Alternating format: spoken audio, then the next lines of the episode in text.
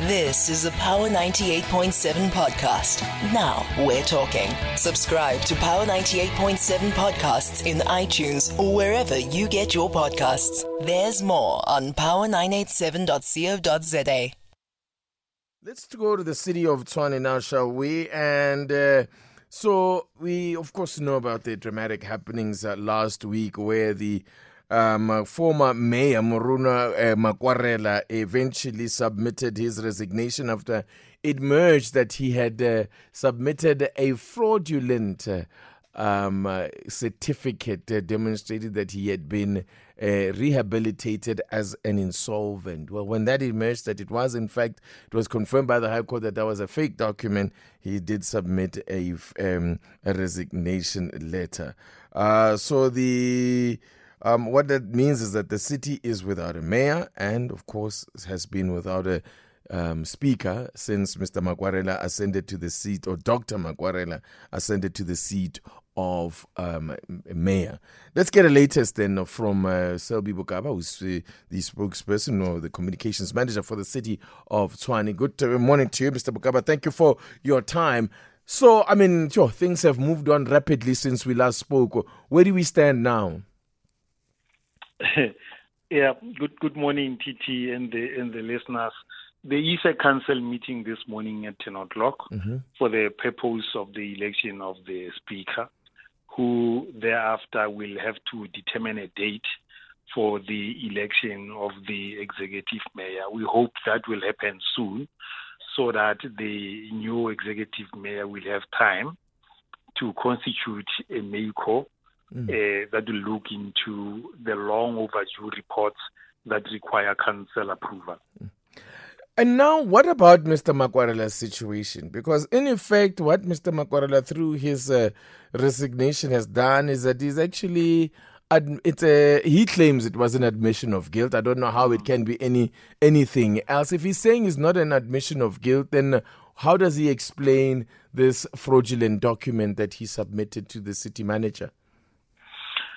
So, T, T, there, there are three things on the table. The city manager has sought legal opinion uh, on three things, basically. One, whether there was commission of fraud on the part of uh, Dr. Makwarela Mm. regarding the forgery of the insolvency rehabilitation certificate, which he presented to the city manager last Thursday, and whether do we have the authority to recoup all the monies paid to him since he became a councillor in November 2021? Mm. And thirdly and importantly, what is the status of all the hundreds of decisions over which he presided uh, when he was the council speaker?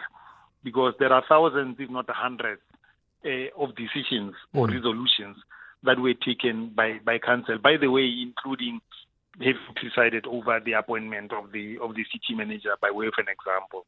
So all of these things, uh, city manager is expecting to get a, a, a report from the uh, from the legal advisor, a senior counsel that we had appointed, and and and, and that will determine the way forward.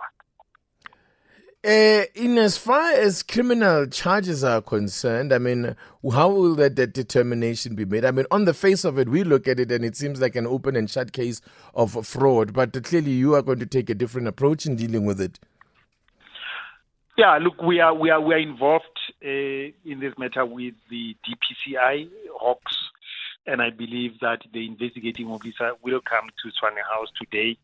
So, um, I mean, this is a very simple matter. The the office of the chief registrar in the Pretoria High Court Division has confirmed Mm. uh, that this is pretty much a fraudulent uh, document, and uh, I don't think Dr. Makwarela has ever disputed this Mm. since it has surfaced on Friday. So I think that's an easy thing to to conclude conclude on the on the criminal part. So. Uh, it looks highly likely that criminal charges will be preferred against Dr. Makwarela over this. What about the vacancy that he leaves now in council? He was the sole member uh, of uh, COPE within the council. Um, where does that? What does that mean then, uh, in terms of Yeah. the space that he's vacated? we have already acted, acted on that, TT. On Friday, the city manager wrote to the um, Gauteng provincial electoral officer informing him of the declaration of the vacancy of a, a COPE party. Mm. So that that has been done. Okay, so then who, who is it up to them to decide? What does this mean? A by-election, or does COPE no. just uh, co-opt uh, bring in somebody else? Yeah, because Makwarela was not a a ward councillor. If he oh, was he was a, a pro- okay, okay. It would have been yeah. So he's a PR councillor. So right. the IEC will engage with COPE, and COPE will have to give them a, a replacement. So the law allows for you to alter your list, to change, and to do whatever you want to do. Either you go to the next person who is after Makwarela, or you can even go for a person mm. who, after the elections, was number 20 on the list. So it's up to COPE to decide who they're going to uh, second as a replacement okay. for Makwarela. Selby Bokaba, thank you very much for your time. I appreciate it. Yeah. There you go. That's the communications manager for the city of Tshwane. You've been listening to a Power 98.7 podcast. For more podcasts, visit power987.co.za or subscribe wherever you get your podcasts.